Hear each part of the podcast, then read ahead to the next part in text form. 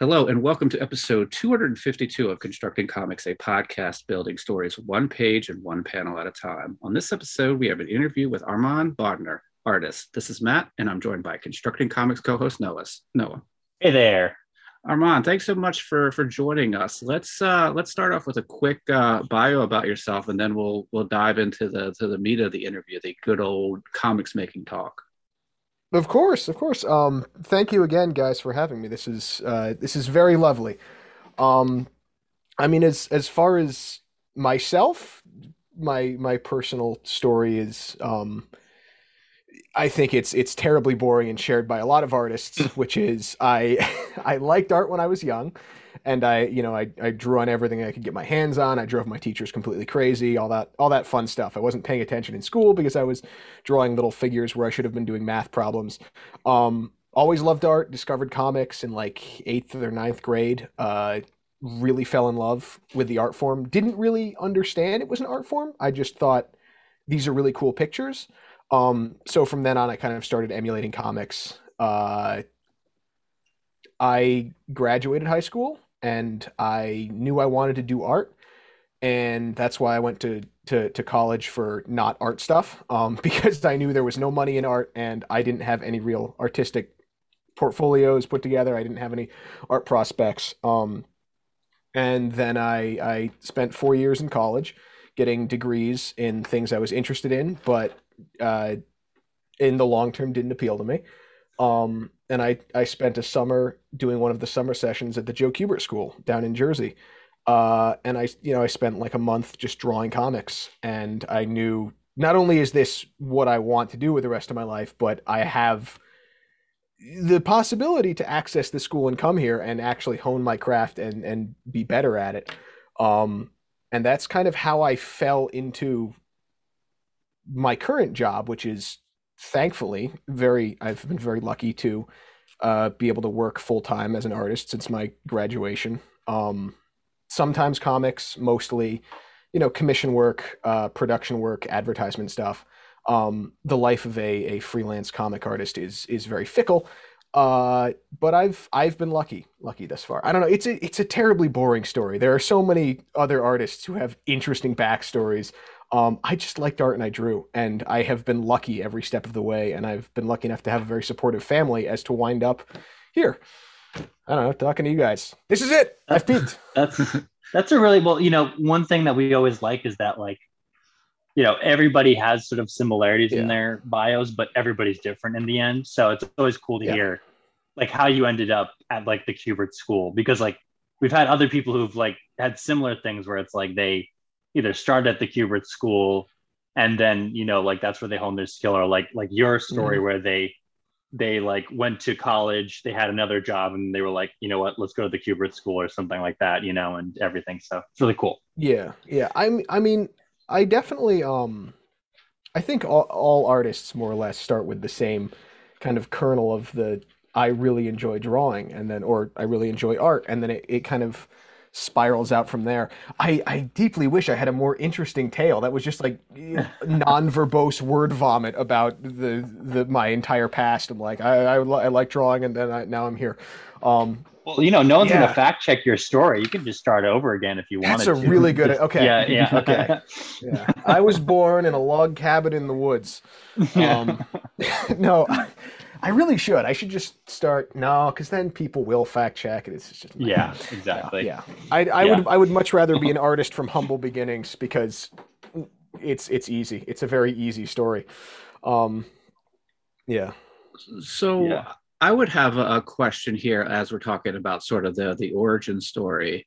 Um, when you went you went to school and you were you said you were studying and getting degrees and stuff that you were interested in. Do you think that that's um, a benefit to you um, as you know giving you sort of a, a background in something else. Uh, i don't know what your degrees were in but like uh, uh, uh if you want to say go ahead. Oh sorry uh, no um yeah i i uh, i double majored. I have degrees in anthropology and psychology um and a minor in art uh because I, I wanted to keep doing art so i was like i'll i'll minor in it and i'll just keep the keep the spark alive. Um and i really i really love those those fields. I really love anthropology. I always have. I really loved psychology. Um, and I I could absolutely see you know making a making a career out of it, if not just for necessity, mm-hmm. but there's there's really enjoying the field, and then there's you know doing the thing that having successfully made the thing that you truly love with with every like deep fiber of your being your job. And i get to wake up every day and i just look at the drawing board. I'm like i get to draw today. This is i've cheated the system. People are paying me money to do something i was going to do for free. Um, i feel like i'm scamming people. It's amazing. They're like i i would have done it for free. I'm, I'm doing it anyway but people will pay me and they, they want to see it i guess. So yeah i mean that's there's you can never go wrong with too much education and mm-hmm. i i think that absolutely everyone should should 100% pursue things that they're interested in. Um and then just when you if you're lucky enough to find that thing that it's the work that stops being work and just becomes who you are uh that's really cool. That's really fun. And i'm i'm very grateful to have found that at this point in my life.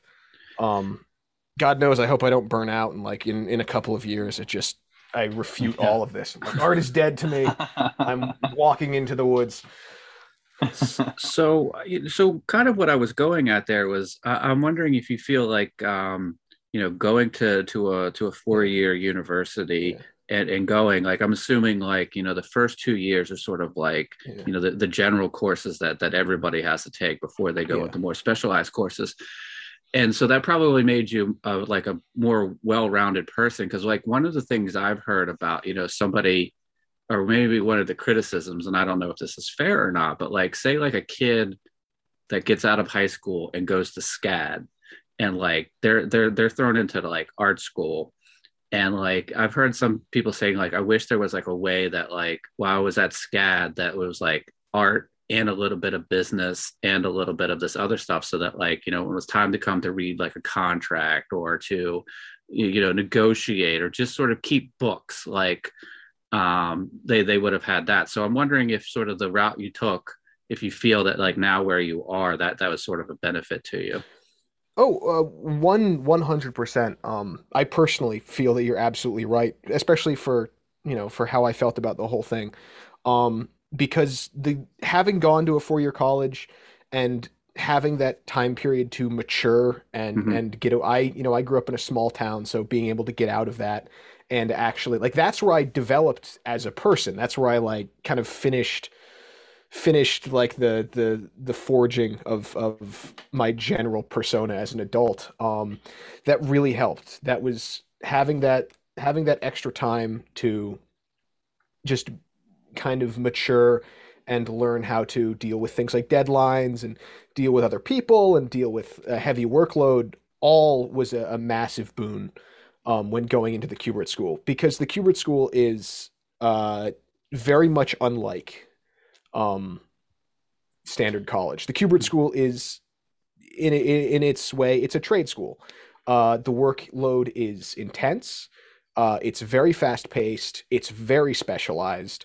Um, and it's very small. Uh, the atmosphere of the Kubert School is basically like high school because it's a very small group of people.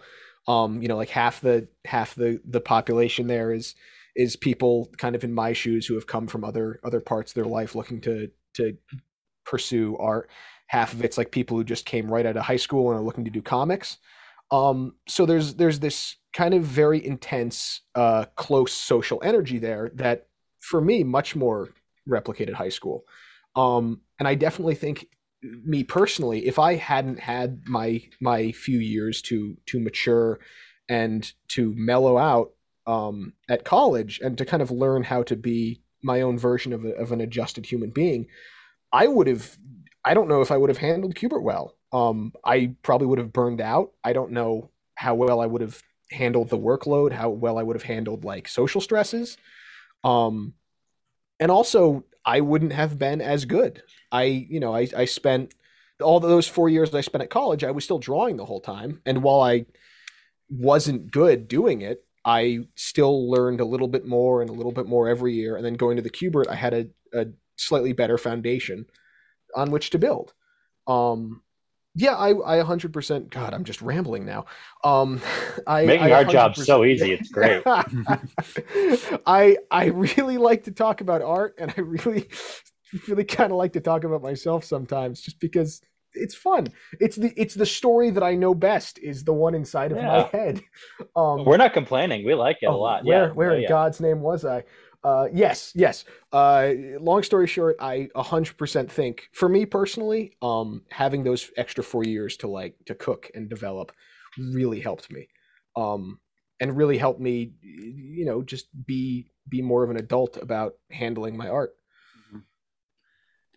So I'm going to check in with Noah to see if he has a question, but then after maybe a question or two, I want to sort of uh, maybe ex- explore your time at the at the Kubert School a little bit more. Please, yeah, uh, yeah, I'm interested in yeah exploring your time at Kubert School, and uh, I guess I'll start with like an icebreaker question. Um, I own some original art by um, Giovanni Valletta. Did you have him as a professor while you were there? Okay. Okay, I'm so, I'm so glad we're here. I'm so glad we're at this point. So now this is where uh, this is where we get to break into the, to my secret origin. Okay, the summer, awesome. Okay, the summer course that that month that I spent at uh, at Kubert, Geo was my instructor. Um, okay. and I I credit Geo 100% with being the person that that got me to go to Kubert because um you know I, I don't know what to expect i roll up at the Kubert school i'm super excited for that month and you know like the first or second day we're doing we're doing work and and geo is phenomenal he's a he's a lovely man and a really gifted artist. Um, and you know, he's he's walking around looking at our work, and he looks at my stuff, and I still have my stuff from that summer. It's a nightmare. It's abysmal. The fact that he was able to look through uh, whatever it was I was doing and see like the the potential in it is is astonishing to me. But you know, he looked at my stuff and he said, if you if you actually pursue this, you could have a career in this in this field. Like I don't know what it was he saw, but he he saw it something in what whatever I was doing, and that was the that was the the singular push that I needed. That one word of word of um, support from like someone in the school was all I needed to to call my parents that night and say like, so I'm going back to school. um, no, Geo, yeah, he that was that was the push. That was the thing that that hearing that there was a chance, even a, a you know a glimmering hope in the distance of a possible career doing this. Um, yeah, that changed my whole perspective on on whether or not this was a, an attainable and sustainable career. Um, I had I had known about the Kubert School for years, like even in high school before I graduated. I I knew about it. The ads were in comic books all the time, and it was one of those thoughts of like, man, that would be really cool. Comic book college. I didn't have a portfolio and I I really didn't think that there was a career for a starving artist. You know, I I'm mediocre at best. Um, of course, I thought I was I thought I was hot shit back then because my graduating class was 42 people and I was really the only one who was drawing. So my frame of reference for what was good art at the time was uh, completely shot. Um, because you know when you're when you're in a, a, group that's small you kind of become attached to you know everyone kind of knows you for your your one thing. And i became known as the guy who draws. And i was like i'm i'm the artist. I'm awesome. Um yeah. you know and, and you go to and you go to the Kubert school and one of the first things they tell you in the interview is uh you know a lot of people come here and they're like the best artist of their little group and they they think i'm gonna i'm gonna do comics and then the Kubert school just absolutely breaks them of that um, and I, I will absolutely talk about that. But the Kubert School is is the crucible in which comic artists can be forged and or broken. Um, but yeah, that was Geo's Geo's push that summer there, um, and just kind of seeing the the potential trajectory uh, really opened my eyes and and allowed me to to make that that next step in pursuing art as a career. Thank God I did. Thank God for Geo. What a man. So, um, I don't know if you're familiar with uh, cartoonist kayfabe with uh, Ed Piskor and Jim Rugg. Um, I am. A, okay. I love that. St- I absolutely love that. So, like, I've seen some episodes where they'll um, talk about his time at the Kubert School, and he was actually one mm-hmm. time sort of explaining that, like, you kind of start off on the first floor and then you make your way up to the second floor and i guess maybe like when you're close to edu- or graduating you're on the third floor and then he said there was a bunch of rooms that you couldn't go into because the roof was was leaking and stuff like that but was that what it was? It was sort of like uh you kind of advanced up the floors as as you were there? Um yeah pretty much. Uh the the school is mostly on the on the second and third floors now. I'm sure it has changed slightly since his time but man do i remember the leaky roof. Um yeah the, the Kubert the Kubert school is uh it's it's there's a phenomenal wellspring of of uh, quirks and stories that I think all all QBs, all graduates there kind of recognize. Um, certainly, when when I was there, it was a little bit non-typical. Um, I I when I started uh, my first year at the Kubert School was the last year of um, the Kuberts like direct ownership of it. Uh, you know, the school was the school was Joe's baby. Um, and and every every person every teacher there just about every teacher that works there was at one time a student and they all have amazing stories about joe kubert and how he like just an absolute machine of a man who could do some of the most amazing art and lay down the most potent wisdom without ever blinking an eye. Um, they amazing stories about joe and his time there.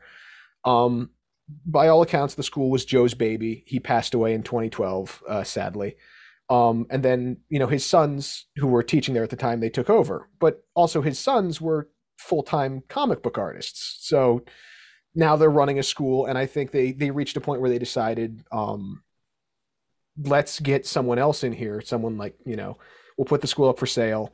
Uh, maybe someone will be interested in in in bringing some like fresh young blood to it. Um, and then in comes Anthony Marquez. He's a, a former student. He owns a comic book shop. He's uh, a good friend of the Kuberts. Really wonderful guy. Um, he bought the school, and then my second year was like the transition year. Um, it was his first year. Lots of big changes. Uh, you know, everything from like new paint jobs, where some new some new staff, uh, classes shuffling around. It, cool things were happening. Uh, there was a lot of talk about a bunch of really cool new um, new uh, like advancements he would make, new stuff. And then COVID happened and uh, everything closed down. Um yeah, mine that was that second year was super non-typical uh because I remember they gathered us all together one day in like the meeting area and they said, "So, you know, places are kind of closing down, so what we're going to do is we're going to move our our spring break a bit early and then take another week on top of that so we'll have two weeks off. We'll get everything ready, and then we'll see you all. You know, uh, this was in March, and like we'll we'll see you all in two weeks, and then we didn't we didn't get back in the school proper until the end of the next year. Like it was, it was. um We went home, and they're like, "Yeah, we this is not happening. Everything is going terribly, and the world is on fire." Um, so they switched over to to remote learning in what had to have been the most uh, chaotic week or two of all of the teachers trying to figure out um, Google Classroom. And again, much to the credit of Anthony, the fact that he was able to to keep everything going relatively smoothly and get every all this remote learning stuff working, and then get us all back in the building the next year, more or less. Um, yeah, like I I can't extol his virtues of, of what he's done for the school enough, but I also I can't pretend that my my story of going there was like the traditional one because a bunch of weird COVIDy stuff happened right in the middle that really uh really deviates from the norm, I think. Um yeah. I'm sorry, what was, you, the, what was, the, question? Oh no, no. That's a the thing Matt Matt oh, asked wow. about like what your years at the, yeah. the school looked yeah. like and then so did you graduate this this year from the I did. School? I I did. I graduated very recently. Um I, technically I'm I'm uh still a, a burgeoning young artist. Um I've just been been very lucky in that since graduation I have had a steady flow of work and a steady flow of interest. Um and thankfully with what I've got lined up and what it what it how it looks like things are going, that isn't slowing down much yet. Thank God. Um, yeah. I mean, I've I've God, it's so rough. Like I spent many years doing art that was bad, and then I spent three years at the Kubert School working nonstop, and I started doing art that I I actually liked to look at about three weeks ago. So that that's the, the the curse of the artist is that you're always improving as long mm-hmm. as you're always working, but because you're always improving, you always hate what you're doing. Um, I'm a, I'm a I'm a personal believer that you should kind of deep down hate some of your work because it means that there's always stuff you can improve on. If everything yeah. you do, if everything you produce, you like this is perfect. I I see no problems. Uh, then you've you got to reevaluate what you're what you're doing because you've kind of peaked mentally and you're you're not making any improvements anymore. Related to yeah. that, do you ever like do you ever like put something down and maybe step away from it for a few days and like in the moment when you're like oh this is not working but then you sort of mm-hmm. you come back to it and you're like okay there's a few things here that actually do work um do like does stepping away and coming back to something with with fresh eyes sort of change that like oh I, I don't like I, I you know in the moment like i don't like what what i'm doing right here like do you ever have those experiences 100% all all the time. Um, and sometimes it's you know sometimes it's the the really enjoyable experience of throwing the page down and walking away and coming back to it the next day and going oh i don't know what i was thinking. That worked out really well. And sometimes you put the page you put the page down and you kind of like stand over it. You're like this is the best. And you walk away and you come back and you're like everything about this is wrong. The anatomy's off. I can't believe what i'm doing. Um yeah the active the active stepping away was one of those things. I i learned a lot at the Kubert school um especially because you know before going there i wasn't doing art. I was just drawing characters that i liked and kind of aping comic books.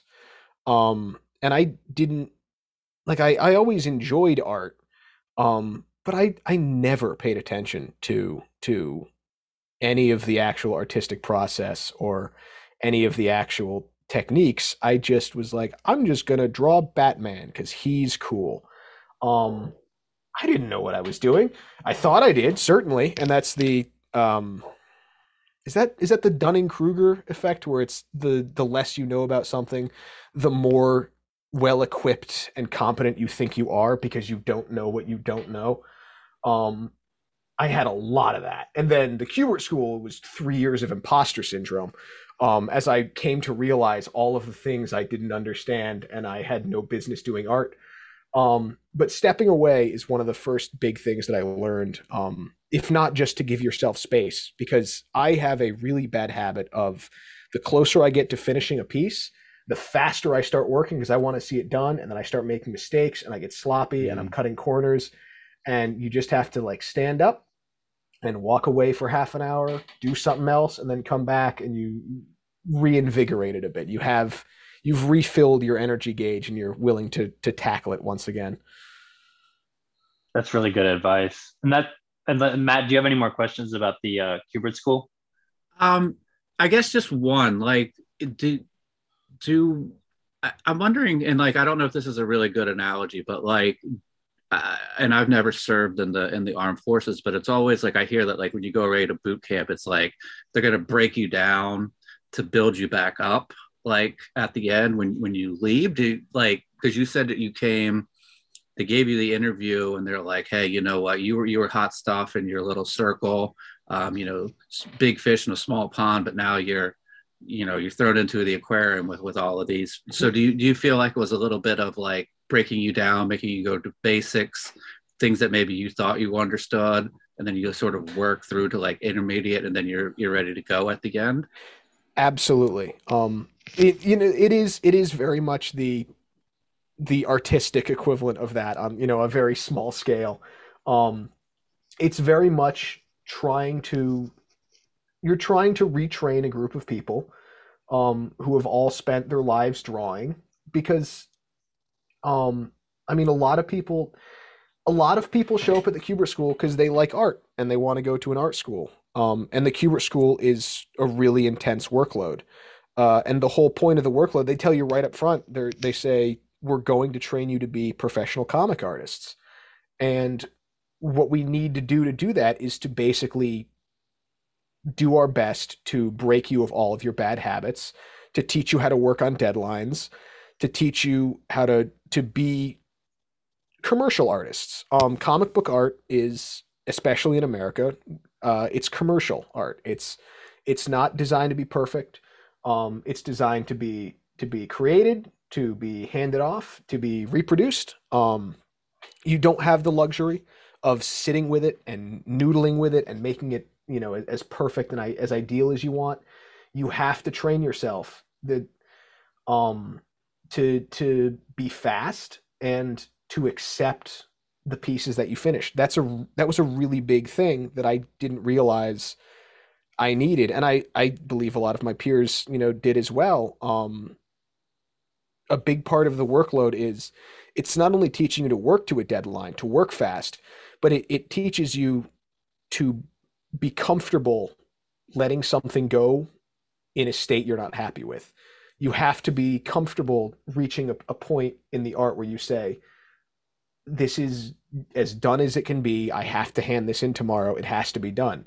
And that's mm. one of those things they have to, you know, they have to break you of. Um, and there's a lot of attr- there's a lot of attrition at the uh, the Kubert School. Um, our class shrank considerably. Some classes more than others. Uh, some people come to the school just because they want to go to an art college and they don't realize it's going to be a, kind of intensive art boot camp. Um, but you know, not not everyone makes it through all the way, whether or not they just don't hand in their work or they don't go to class or they're completely insane. Um, there's always, always really fascinating stories about interesting characters um, because you're you're going to a comic book school. So all of the all of the strange and interesting people you could possibly imagine do show up there and i have i have been in class with them and it's amazing. Um it's a it's a bizarre experience and I, I absolutely love it. Um but yeah they you know you you start from the ground up basically. It's not just comics it's we're going to do basic drawing. We're going to i'm going to drill you in perspective.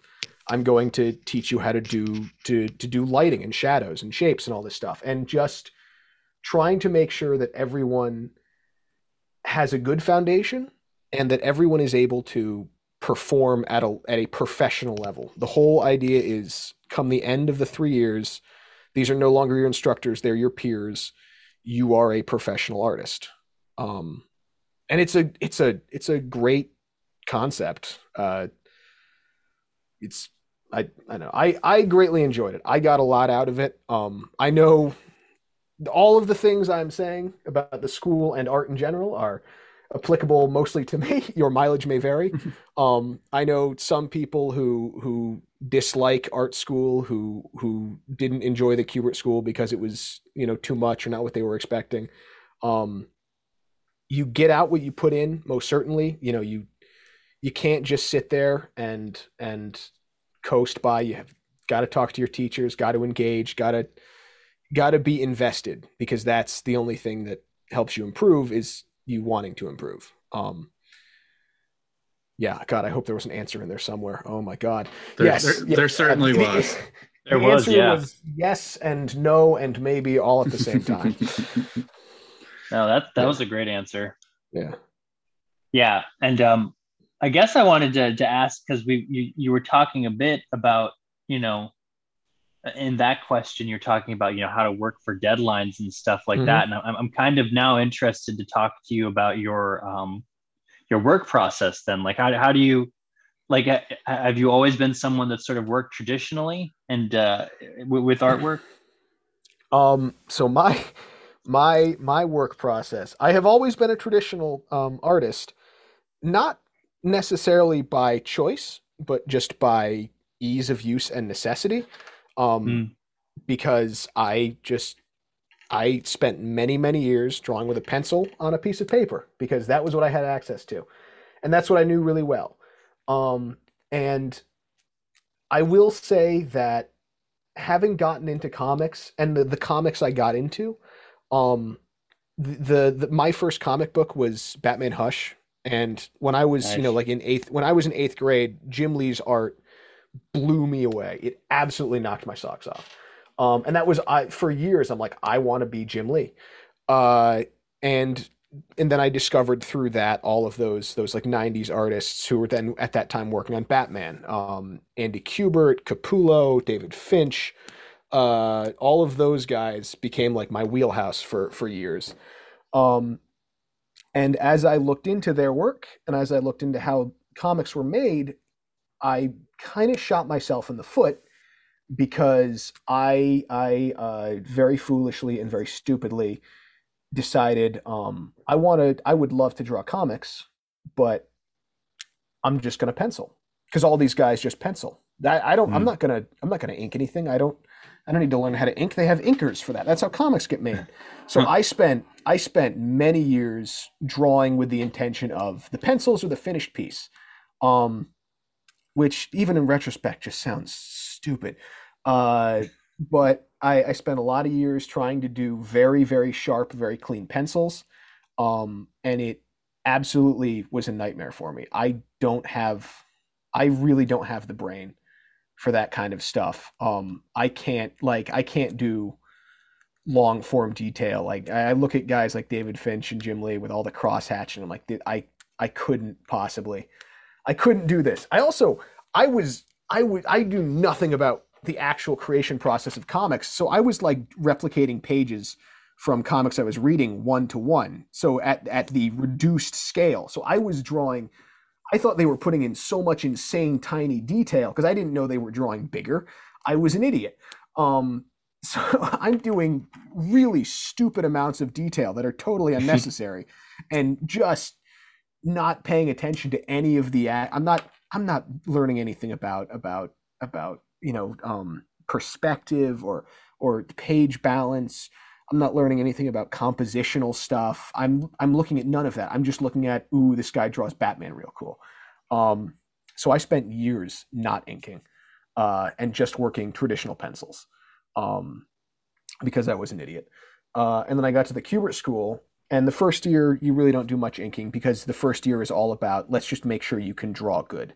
Uh, so I I didn't I wasn't at any kind of a loss. I was penciling a lot. I I, I was doing my best to um, keep drawing in a very very like 90s image house style uh, to a lot of lot of like you know rippling muscles and and uh, early 2000s Batman kind of visuals.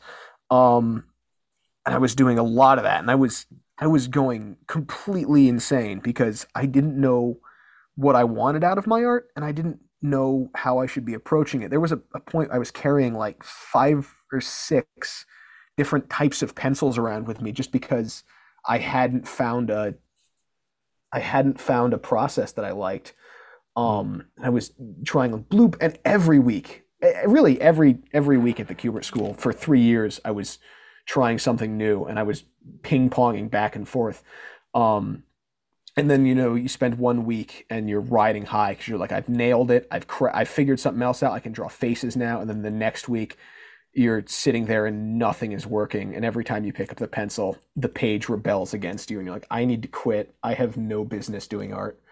Um so I spent all my first year just trying to be you know kind of Jim Lee uh doing pencils um and and at the same time I'm being introduced to new artists really amazing artists who I've never read before because I very stupidly hold myself up in I'm gonna I want to draw Batman. I like to read Batman. So I wasn't reading European artists. I wasn't reading old comics. I was reading Batman. Um and and I'm I'm seeing these new and amazing artists and all these things that they're doing. And then come second year, then you ink. And that is where it all fell apart because I had spent, you know, almost a decade drawing in pencil, and I'd never touched a pen once. Uh, and it was an absolute nightmare. I fought inking so hard. Um, I really wanted to ink because I, I started to understand the the beauty in it, and also um, you make more if you ink the page uh, beyond just penciling. Penciling kind of gets you nothing unless you're a big name. Um, so I'm trying to ink, and it's just the worst. And and and every so often I feel myself getting a little bit better, and then it gets way worse. And it's it's this constant back and forth. And I'm I'm drawing my pencils still so sharp and detailed that the inks are just devoid of life, and I'm not understanding. And then I decide, well, I'm gonna start doing loose pencils and finishing it in inks and that looks worse because my pencils don't actually mean anything and the inks are fast. It was second year um oh man second year. Second year is second year is the rough year because uh, that's the year where it all every student there's something called the second year slump um, that the teachers always talk about in the first day. They're like somewhere at the end of the school year you will have a, a, a breakdown. And i mean I think uh, we didn't actually we didn't get to experience this the true second year slump because the end of our second year was all remote and everyone was going completely bonkers in their own way because we were home for COVID. So it, yeah. everything everything went um, everything went ass over tea kettle come the end of second year for us. But man, second year was rough. Uh, in retrospect, you know, I still loved it, but whew, looking back on that. And then third year is all about about polish. The first year they they break you down. The second year you find yourself and the, the third year you refine it and, and become a professional. And it's true i i made huge leaps and bounds my third year. Um the the summer of covid that that summer where nothing happened and um like i i had a job lined up and then suddenly i didn't have a job because of covid and thank god the government came along and was like here's some covid relief money so you get to yeah. sit at home and and i got to I got to COVID was the best thing for me artistically because I got to sit at home for a whole summer and do nothing but draw. And that was the summer I decided everything I'm doing is is wrong. I'm starting from the ground up. And I I had by that time I had renounced um the style I used to enjoy. I had I had really found myself and really found that the the the thing that I loved in in other new artists and I was like, I'm going to, I'm going to try this again. I'm going to start over, and I'm gonna, I'm gonna redo, I'm gonna relearn how to draw this summer, um, and that's when it all clicked. Uh, so I spent my third year refining that. Um, third year was still a fight because I was, I knew where I wanted to be, but I didn't know how to get there, and my teachers. God, God bless them. They knew exactly what I was trying to do, and they did everything they could to get me there. Um, and then I kind of, like I said, I kind of started to find what I feel like might be the pocket uh, a couple weeks ago. Um, and I'm sure in a couple weeks from now, I will change again completely because that's how that's how this works. And I ping pong back and forth between stuff that I love. Um, but yeah, yeah, yeah. Um, oh my god, I've lost the thread again. I I'm so no, sorry. it's all good. No, no. It's uh, you. You're talking about um, refining your style and, and, you know your your your your form of art. Yeah. So I, I, think one of the things that will transition us well um, is that we were gonna when we were gonna talk work process, we were gonna talk mm-hmm. influences. Mm-hmm. So I'm thinking maybe you were leading this way that like when you decide to make this this change in, in your art yeah. style and you and you found this this pocket that that was working for you roughly three weeks ago um, mm-hmm. What were some of the uh, artists that were inspirations to you to, you know, go away from this highly detailed, cross-hatched um, penciling style to, to what you're doing now? And I'm scrolling through your Instagram page, and I, I have some guesses, but I, I want to hear them. I want to hear them from you. Okay, so first, first and foremost, I I have to get this out of the way.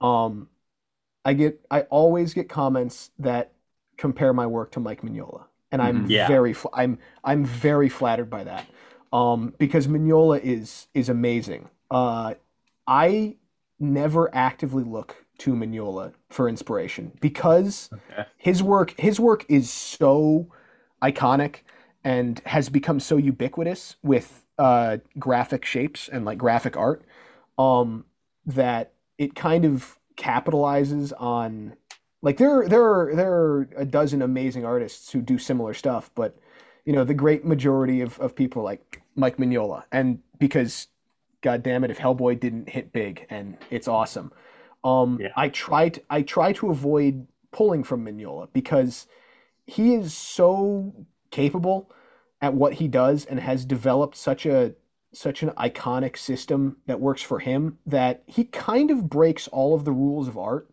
and it totally works. Um, and I've seen a lot of artists who try to ape Mignola like one to one, and it doesn't because they don't necessarily understand how he thinks about every like every piece of his his art is so so specific and so uh, perfect in the way he does things. You know, it's it's his. It's so iconically his. Um, what I did realize I had done because I I listened to my, uh, an interview with Mike Mignola where he talked about his artistic inspirations. I realized that I had pretty much looked at all the artists that inspired him and wound up at the same place. Um, oh. Um, uh, the big one, the one for me, the blueprint, the archetype, Alex Toth. Um, yeah. It's a name I had no idea about before going into the Kubert School. Uh, our first year in Kubert School, we had a, um, a design course, a, a, layout and design course taught by uh, an artist by the name of Alex Stevens. And he, every week, he would come into class with a new collection of art from our artist of the week and he would lay it upon us and every week it was it was like seeing the face of god it was mm. you know hmm. buscema and toth um, uh, kirby like these amazing amazing artists who i had never heard of because i wasn't i was stupidly not paying attention to to truly amazing comic artists um, but i i began to develop a, a great love and appreciation for the simplicity um, and the the economical storytelling. Uh, Alex Toth is definitely he's the one for me. Um, I know he drew from an artist by the name of Noel Sickles. Uh, I I think Toth has a bit more life personally, but Sickles stuff is great.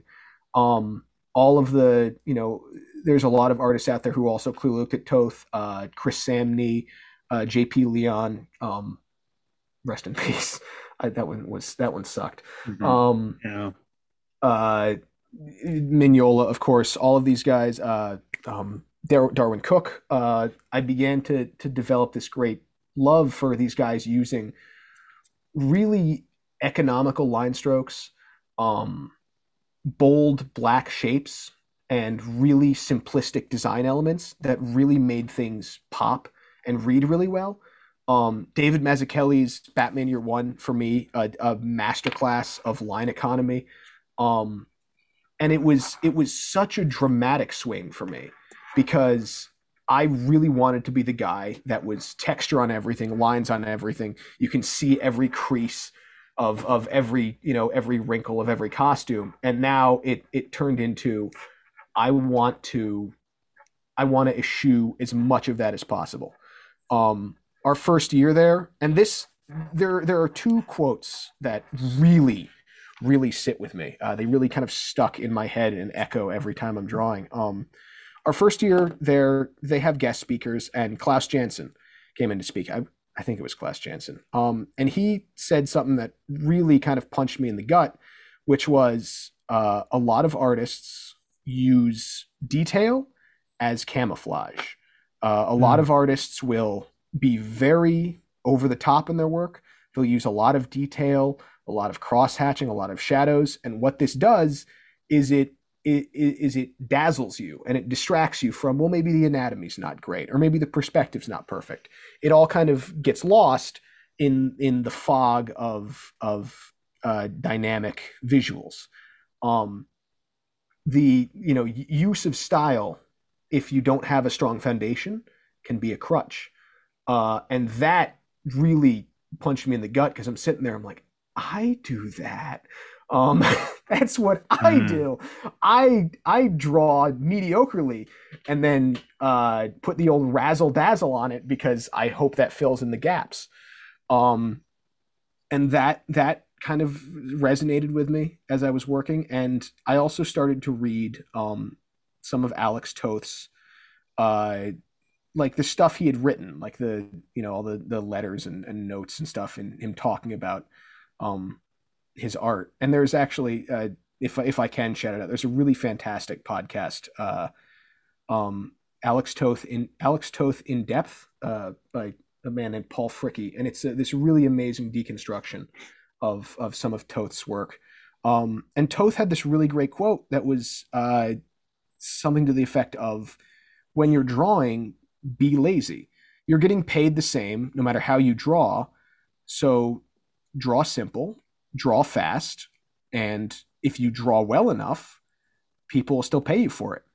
Um, and that stuck with me partially because I I was doing a lot of detail that I didn't have the brain for. Like I I can't sit and focus for for longer than an hour on a piece at a time and uh, doing all this cross hatching and worrying about putting in all this all this rendering drove me completely bananas um, and i would get too hung up on a piece i wouldn't want to change anything and i couldn't view the piece as a cohesive whole because i was spending too much time focused on inconsequential details and i was spending too much time doing I was spending all of my time in the back end of the piece doing rendering. I spent no t- like I would just lay down some quick lines. I wasn't figuring out shapes or forms. I did all of that when it came to the rendering, and it it never felt quite right.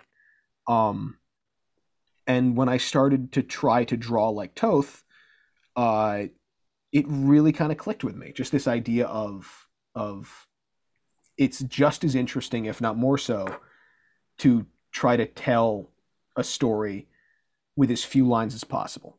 Um, and I again, I want to stress that this this is just me. This is just how I think. I, there's I have plenty of, of peers and classmates who do really detailed stuff, and I envy them every day for it because I don't have the brain for it. Um, I just I, I like heavy shadow shapes. I like uh, bold, basic compositions because there's something really fun about it for me. Um, and I, it took me, I spent a lot of time not understanding that that's what I wanted. I knew I wanted to draw simple. I didn't know how I was supposed to do that. And, and again, as I said, credit to my teachers, um, particularly Tom Mandrake. Uh, he knew exactly what I was aiming for. Um, and every week he's like, you have to, you're, you're still, you're drawing, but you're not drawing the thing underneath it. Drawing simple is f- so deceptively complex because it's simplistic. You see simple, basic shapes. But in order to sell a simple piece, a basic piece, a Tothian piece, you have to put in the effort on the, the front end. You have to figure out all of your shapes. Everything has to be airtight underneath of that. And hmm. that took so long for me to to come to grips with and to wrestle with because I just wanted to draw, you know, simple lines. Um, and he kept riding me on that for for months. He's like, "You're not you're not dealing with this. You're not figuring out your shapes. I know you're trying, you're getting better at it, but you I I'm going to keep I'm going to keep on you until you you crack crack that. And um, thank God he did because I feel a lot better for it. I I actually I I reached a point where I'm like I get it now. I get what he's talking about. Um, and I hope it I hope it it reflects in some way in the work. Um, I always think about him uh, when I'm when I'm drawing now. I think about his his admonishing me for uh, trying to be simplistic, but trying to take the the shortcut there. Um, yeah, yeah, yeah. I think it shows. I mean, I think that's sort of what. Obviously, now I am an owner of a Armand mm-hmm. Bodner original, so I, I, I I've been looking at it a lot, and um, one thing that sticks out to me that blew my mind when I opened up the art last week was how much uh yeah how oh, well also i was looking at the the piece i have which is the the the fremen tusken raiders piece oh yeah which is yep. which is really great and i've been showing it to a lot of people oh god but i was looking at that one and then also your your recent mummy sketch that you did of like the brendan fraser one yep and um looking at those two and like again, like I, I looked at the color version of the the mummy one and I was like, oh man, there's so much going on here. And then swiping through to the inks, I was like, oh wait, there really isn't. Like it is yeah. very simple, like uh-huh. simple shapes. And um how you like you you don't like the revolvers in, in Rick's hands aren't like fully rendered out, but I'm like, oh, I know yep. that they're revolvers, you know? Um, and, maybe that's me being familiar with the character, but maybe it's yeah. also you being a good Tothian artist. Yeah. Well, that was that was the other the other really big one of the other really big lessons that Tom imparted on us, and it's that um, to when you're when you're drawing a comic, you are essentially you're drawing real life. Um, even if you're drawing a fantasy comic, you have to make the people reading understand. Uh, you have to make the people reading understand what they're seeing very quickly, and that it has to feel real to them. And the only way to do that is to pull from reality. Um, mm-hmm. You have to, you know, you can't phone stuff in if you want to if you want to sell it. Um, and again, that's another one of those things that I struggled with is I think a lot of artists have that where you're you're drawing something and you reach a point and you're like, I'm not I'm just gonna like I'll just eyeball the car or I'll just eyeball whatever, you know, the the building. It'll work. Um and you and it it for me it never did because there are certain certain landmarks on things, certain visuals that everyone kind of knows what it should look like, even if they can't put their finger on it. Um and they know if if you fake it. Uh, so even if you're drawing simply, you still have to hit those landmarks, and it's it's this really cool magic trick where if you can draw something convincingly enough, um, the the person looking at it will just kind of fill in the detail because they know what it's supposed right. to look like. If you have to to look at something and think about what it might be, then you your brain doesn't get to fill in those gaps. Um, like there's a lot of. Have you ever seen? Uh, um, I th- I I believe it's like lots of like art for uh, concept art for like Gundam and uh, kind of like robotic stuff like that, where there's these really they these really detailed looking figures painted very swiftly and then the closer in you get to them you realize like oh there's not actually detail in this. There's just a couple like lines and and and dots of color and my brain goes well it's a robot so i'm going to fill in you know panel lines and lights. Um and if you can if you can get people to to fill in the information on their own then that's one more thing you don't have to draw. Um and i can't pretend that i've mastered that skill but it's a really cool skill to think about. Like if you can if you can make something look convincing enough that people will accept it then you've done something very well as an artist. Yeah that, i mean that's that Yeah, I, I think about that a lot. And when you were going through sort of the the description i was thinking about the times when um, chris samnee will put um, something up on instagram where it's sort of the process pics and he'll show you like yep. the, he'll show you like the the final piece where it's all of these amazing like dark filled in you know it, it you know it's batman at the cows you know just a little bit of white popping out of a shadow. And then he sort of shows you pe- you know you know lesser inks and then pencils and thumbnails. And you and you see that there is some of that work done just to those basic shapes. And then you know we see this like really dark heavy shadow you know batman we, we see maybe like a sliver of, of an ear um, illuminated. Um, so I, I like when you were describing that i was thinking about those sort of process pics that Samnee will put up. Yeah, Samnee's Samnee stuff, especially that is is an amazing um, look at like simplification and just getting rid of lines. Um, he does some really cool stuff where he'll he'll just completely remove holding lines from stuff and use use just your brain filling in the shape to to make yeah. it look good. Um, it's so cool. It's so cool, and I I absolutely adore that. And I it's that's one of those things. I'm like, I God, I want to I want to I want to make that happen.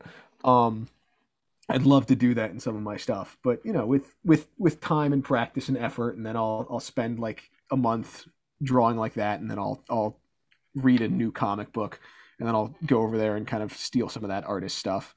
Um, but like that's that's my favorite stuff. Is mm-hmm. the longer you look, the more you realize like, oh, there's nothing here and it's amazing that my brain just said look at all the detail that that doesn't exist that's so cool to me um, yeah yeah and and that is one of those things that's it whenever i do that in my pieces certainly i have to think about it way more than if i were if i were just going to drop some detail in there. Like i have to sit there and and think about well how much can i take away and how much can i can i put in to try to like sell this? And how much how much is too much and how much feels hokey? Um and i'm sure i overthink it. I think most artists do. But it's a it's a really fun process, um, even if it is agonizing. Well, we have fun hearing about it, so I, I would I think so. Yeah. so yeah. you know, I we we've done the the the origin story. You know, we've gone really mm-hmm. in depth into sort of the early process um, and, and the inspiration. Um, so I have really, I guess, maybe like two questions. Um, looking at your Instagram, um, it, it, looks like you've you've made this, tra- you know, this transition of not just wanting to be a, a, a Jim Lee penciler. You know, you're you're mm-hmm. you're an artist. Is is it still everything um, uh, traditional, or are you like a hybrid artist now, where you're like, you know, you're, you're starting off with with pencil on paper and you're you're going to a computer and you're you're you know adding and you know just sort of cleaning up like what's what's your process like now i uh i try to stay as traditional um as i can for my for my pencils and inks um i really like the feeling of of uh you know a pencil and a pen on paper um mm-hmm. i like the control that it gives me i really i do love the uh kind of omniscient power you have over a piece in Photoshop and the the infinite possibility of going in and fixing and changing and tweaking and, and going back out. Um, for me, that that became a, a, a great kind of curse. Uh, I had reached a point where I was pretty much just slashing through my inks, and then I would upload them into Photoshop. Um, and then I would just do a thousand and one changes and corrections and redrawing and this and that and the other thing uh, in Photoshop to get it to a point where I felt comfortable with it. Um, and then I, I do all of my colors digitally, uh, just for for for ease of use. Um, mm-hmm. I'm not I'm not a, a very like hmm, how do I say? I'm not terribly good at visualizing things in my head um, all of the time. I kind of have to work things out on the page, which is fine when you're you know an artist and you can just scribble stuff down. Um, but when I do coloring, uh, I really have to to do a lot of trial and error. I know what I want, but I have a hard time visualizing it, so I have to do lots of tweaks. Um, so for me, digital coloring is is preferred. Uh, or if I'm doing traditional, I'll do like a digital uh, mock up to get my my palette down. Nice. Um, but when I was doing that, I was I was spending all of this time changing stuff digitally in Photoshop. I was I was I felt that I was hampering myself because I was removing uh, a part of the art process. I, w- I was stealing from myself the ability to make changes on the page and just doing it digitally. Um, I was losing the ability to to have a finished ink piece because I was pretty much doing my inks digitally, um, and I was I was uh, doing too much. I was spending too much time in in Photoshop changing my inks because in Photoshop it's it's infinite. And I would spend you know like an hour just like redrawing little tiny lines because I thought they weren't crisp enough or clean enough or I'd be doing too much zooming in and doing all this little detail that didn't mean anything.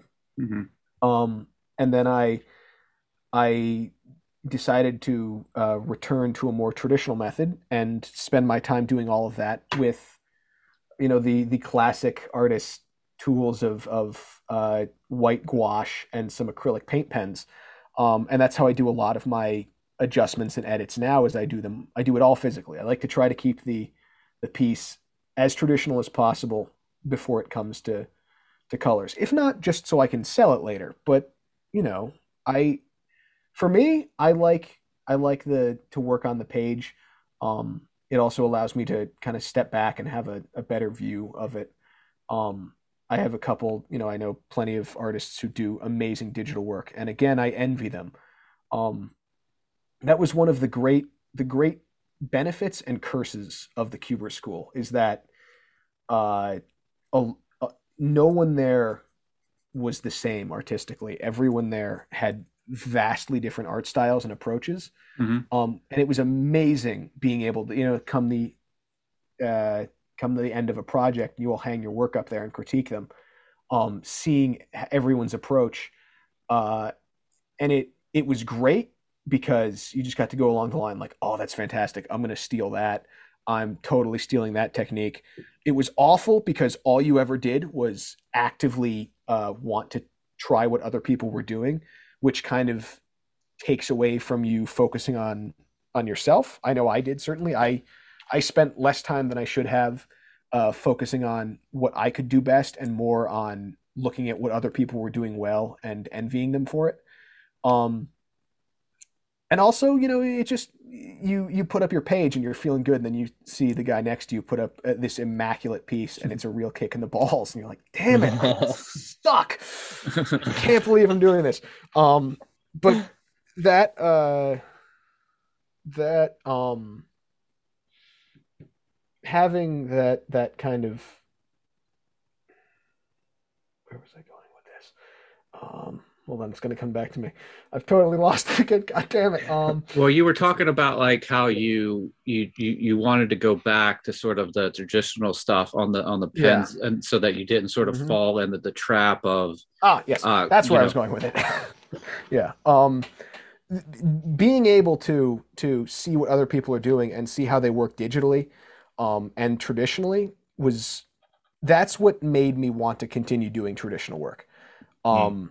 A lot of a lot of the people that were doing work digitally, the work was amazing, but it, it wasn't necessarily what appealed to me. Mm-hmm. Um, and there was a bunch of stuff that people were doing traditionally that I that really spoke to me, and I I really kind of added into my repertoire. And a lot of the teachers uh, would typically work uh, traditionally and do traditional demos, so it was very um, it was a very cool learning experience just kind of watching them work firsthand mm-hmm. uh, especially when when like me you had no prior inking experience um, watching someone watching a master you know ink a piece and just kind of being in awe of everything from like how are they holding their pen to how are they making this line and then trying to replicate it and completely botching it um, there was there was something about watching the traditional stuff being finished that uh, that felt more um,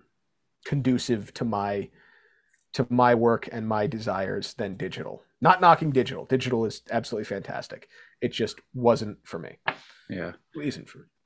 So I, I think I want to try to move us to sort of like the uh, the everyday life of a, a comic artist, somebody who went to the Kubert school, finished up. Mm-hmm and and you graduated and now you're working. Can you tell us a little bit about like what your what your average day is like?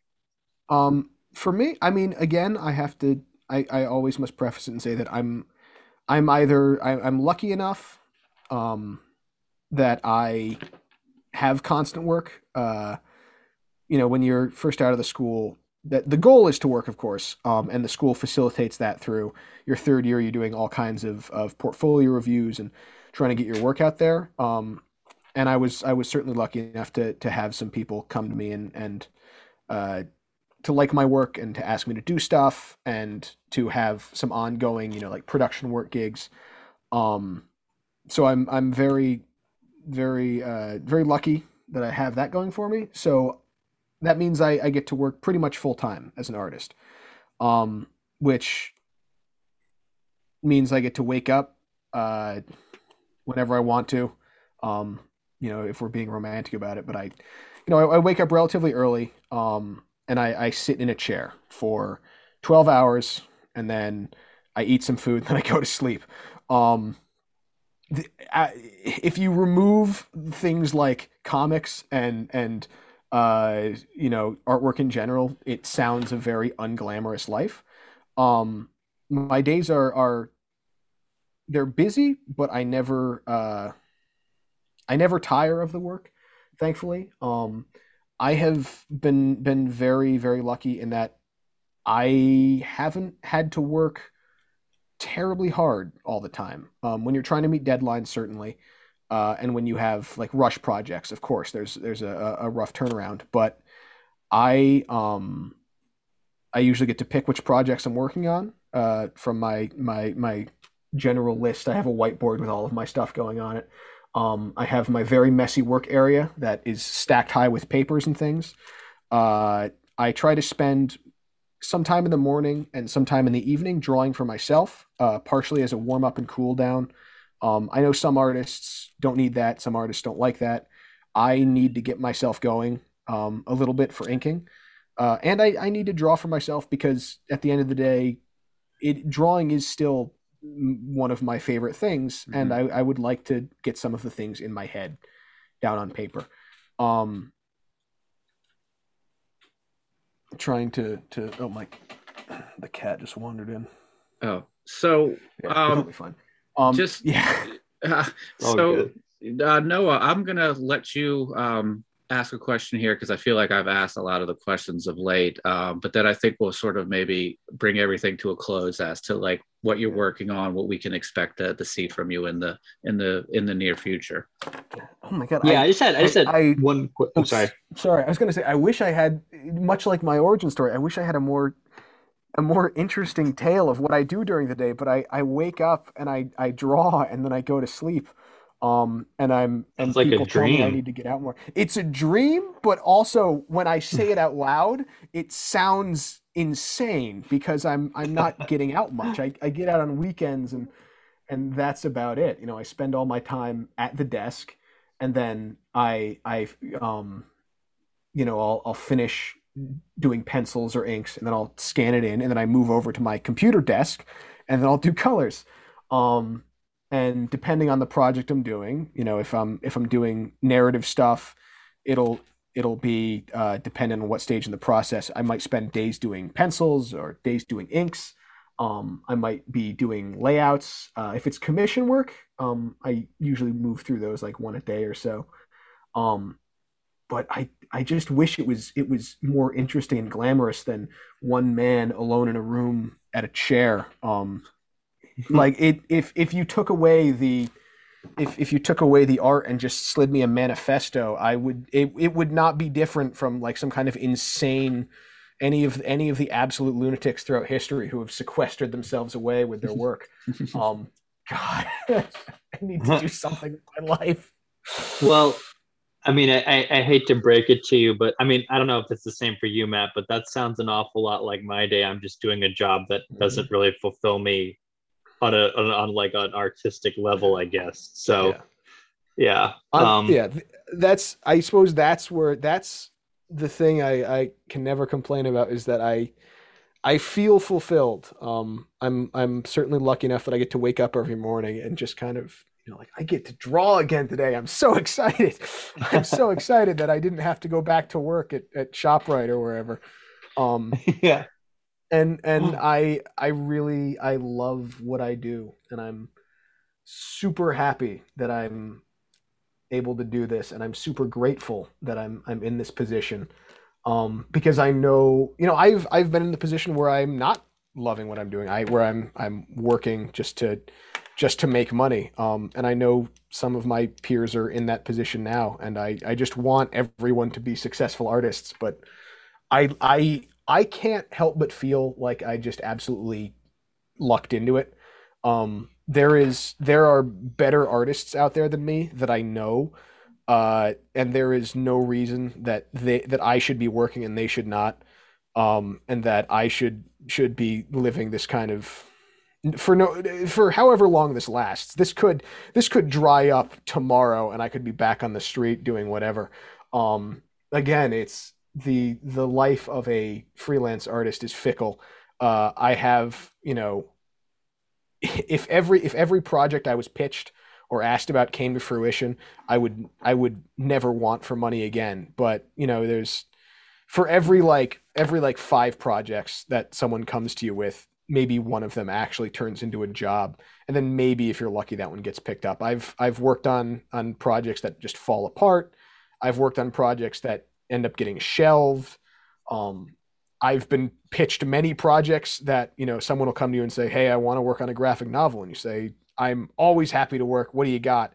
And then they say, "Well, I don't have a script um, or a story uh, or a plan, but here's my pitch." I'm like, I just look. I'm very happy. Everyone and their mother wants to make a graphic novel. I'm very happy that people are are trying to get in, get into it. Um, I need a script. I I can't like help write it. I can't help you write it. I can't help you pitch it. I'm just I am super happy to make your your vision a reality, but I can't I can't work without a script. I need it. I need the offer to be ready to go. But again, I, you know, as much as I jest, I can't complain because even if it turns into nothing, people are still interested. People are, are coming to me and talking to me, and the more people that, the more work that I get, the more um, work I get in the future, the more work I'm able to to push towards my my fellow artists. Um, you know, my my my dream is to just be able to have enough work that I can start shilling it out to to my my compatriots who are undeniably better than me at art and should also be working and i am an imposter who has uh sits upon a throne of lies um yeah yeah i mean so I, I guess my day is uh psychosis and imposter syndrome um and like a deep deep desire for uh any kind of personal interaction well it you you I, I won't make it too awkward for you, but you're you're pretty great, and I think you sell yourself short. so, uh, and well, I, I, think also, that that's a. I'm oh, sorry. Go ahead. Oh, well, I I also you know I I dread I dread the thought of of being a diva artist. Um, that I just uh-huh. I, I I fear I fear that, and there are you know there there are some real divas out there in the comic art community, Neal Adams. Um, but uh, please edit that out. I don't want to. I don't. I don't want to be killed by the by his. He knows. But oh, he knows. He knows. he knows. He he owns it. He's a legend. He he absolutely like one hundred percent legend material. Um. Oh yeah. But I just I don't want to be that person right now at this stage in my life. Um. And again, also because I I, I went to to school with all these other really talented artists, and I just the art community is is in many ways very small. Um, I just want everyone to be successful. That's all I want right now. I just want right. to see other people other people be as lucky.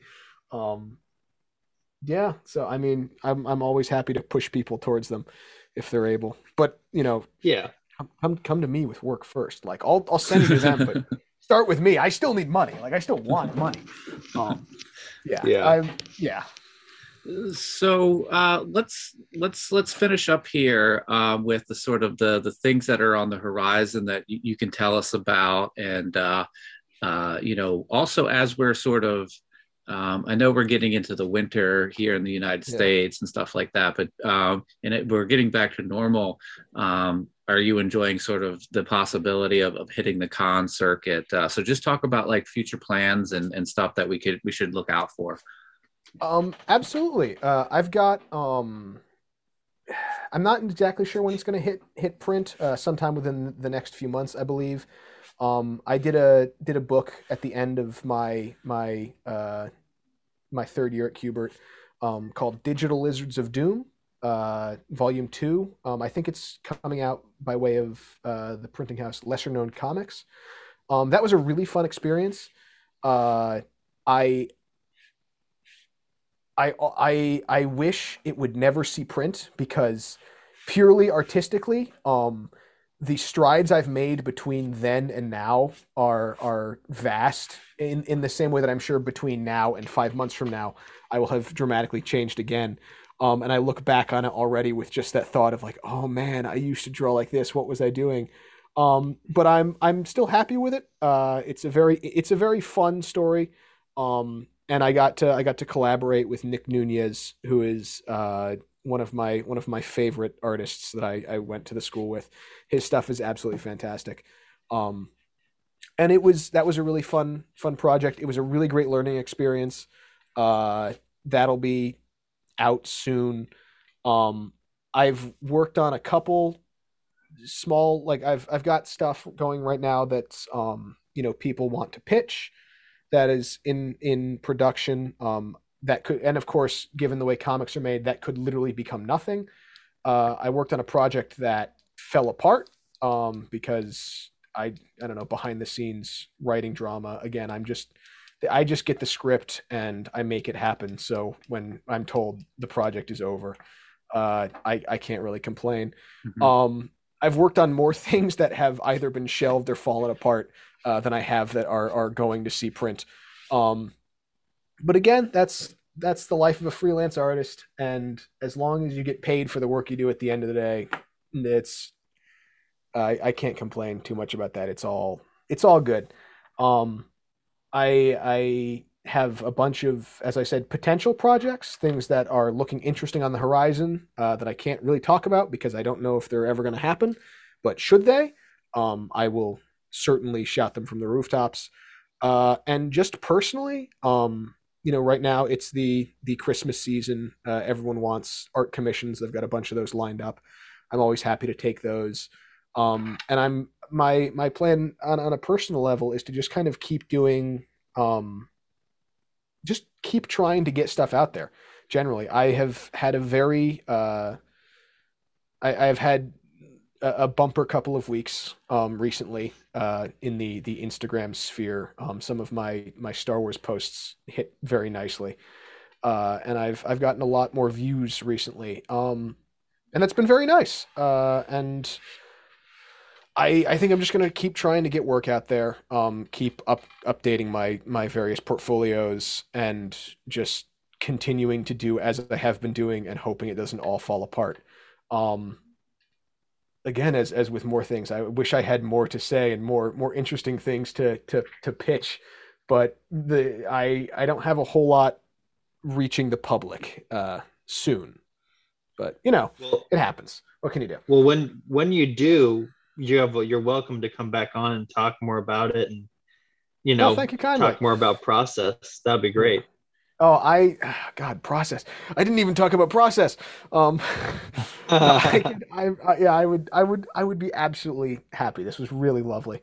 Um i i'm always happy to talk to talk shop about comics um maybe to my detriment just because i i i love it so much and i love it as an art form. Um something that I, I never felt when before I knew about it, like as an art form, before I understood the the artistry that is involved in it. I love talking about other artists. I love uh, talking about about how to make comics uh, that much cooler. Um, I can't promise that I'm the guy to make better comics, but I just I just really love comics as as an art form.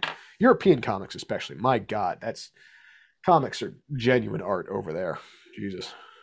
I agree. Yeah. So, yes. So you mentioned that uh, you're getting some traction with some some Star Wars posts on Instagram. Where where are the best places to to follow you online? Um, I do the great majority of my art posting on on Instagram. Uh, Armand Bodnar, A R M A N D B O D N A R. Um, same same place on Twitter. If you're interested, I have only been recently starting to to upload stuff there. But um, after that whole uh, Facebook crash, uh, you know, a couple couple weeks back or so, mm-hmm. um, I realized that maybe I should try to branch out amongst other other platforms. I I even started posting stuff on Reddit just to get it out there. Okay. Um, yeah, I mean, I I, I spent a while not really working on a on a on a social media presence, um, partially because I didn't have the time, and partially because I didn't really have anything I wanted to post, and it was just a lot of effort. Um, recently, I've just been enjoying it more as as a, a very nice like cathartic uh, way to just put some art out there to to do like little homages and tributes to things that I enjoy, mm-hmm. um, and to get eyeballs on my work. Uh, people that say you don't get work through Instagram are wrong. There is always work to be had on Instagram. It is not always uh, not always perfect and doesn't always work out, but there are plenty of people who are willing to to hire artists um, if you can get your stuff out there. Uh, yeah, I mean, for, if, if if if anyone has made it this far into the podcast and hasn't turned this off in rebellion of me me talking, um, follow me. Don't follow me. Send me hate mail. I, I don't know. I just I just like interaction. yeah. Yeah. Awesome. Well, I you know I've been as we've been talking, I've been I've been scrolling through through your Instagram, so we're going to put a link to that uh, in the show notes um, for anybody listening, to just to make it as easy as possible for them to find. I'll also um, link your Twitter um, as well. Thank you kindly. I yep. appreciate it. I hope I hope that this this whole rambling cavalcade of me talking is actually editable editable into some kind of cohesive narrative. This is this has been very lovely. Thank you for for allowing me to just word vomit all over you guys. No problem. It was a, it was a lot of fun. There was a lot of yeah. uh, origin stories, inspiration. Um, you even gave us a uh, a podcast uh, um, recommendation that I need to check out the uh, the Toth mm-hmm. uh, podcast. So yeah. it's it was, yep. it's it's been it's been a lot of fun. So yeah, and as Noah said, you have an open invite. So you know some of these things get more formal down the road, and we can come back. We can jump back into that process and then talk about these these these projects uh, in the future. Thank you kindly. I, I I I greatly appreciate it. You guys have been very wonderful. Thank awesome. you so much for this. Very cool. Uh, so I hope, I hope, I performed well. You, you oh yeah, man. You, the, the dancing monkey. you certainly oh. did. Um, yeah. So I'd like to just thank everybody for listening. If you could give us a rating and review on the podcasting service you use, we really appreciate it. If you want to follow the podcast, we're on Twitter, and that is at Construct ConstructCompod. Instagram is Constructing Comics Pod, and Facebook is Constructing Comics. In addition to that, there's going to be a link to Future Tales of Sci-Fi, which is on Kickstarter right now. Um, that features a story um, with art by Noah, and it's written by myself. And Noah also has a variant cover to to that uh, comic, so that'll be in the show notes. But uh, once again, I'd just like to thank everybody for listening. Uh, please be safe, be nice to each other, and go out there and make some comics. Thank you.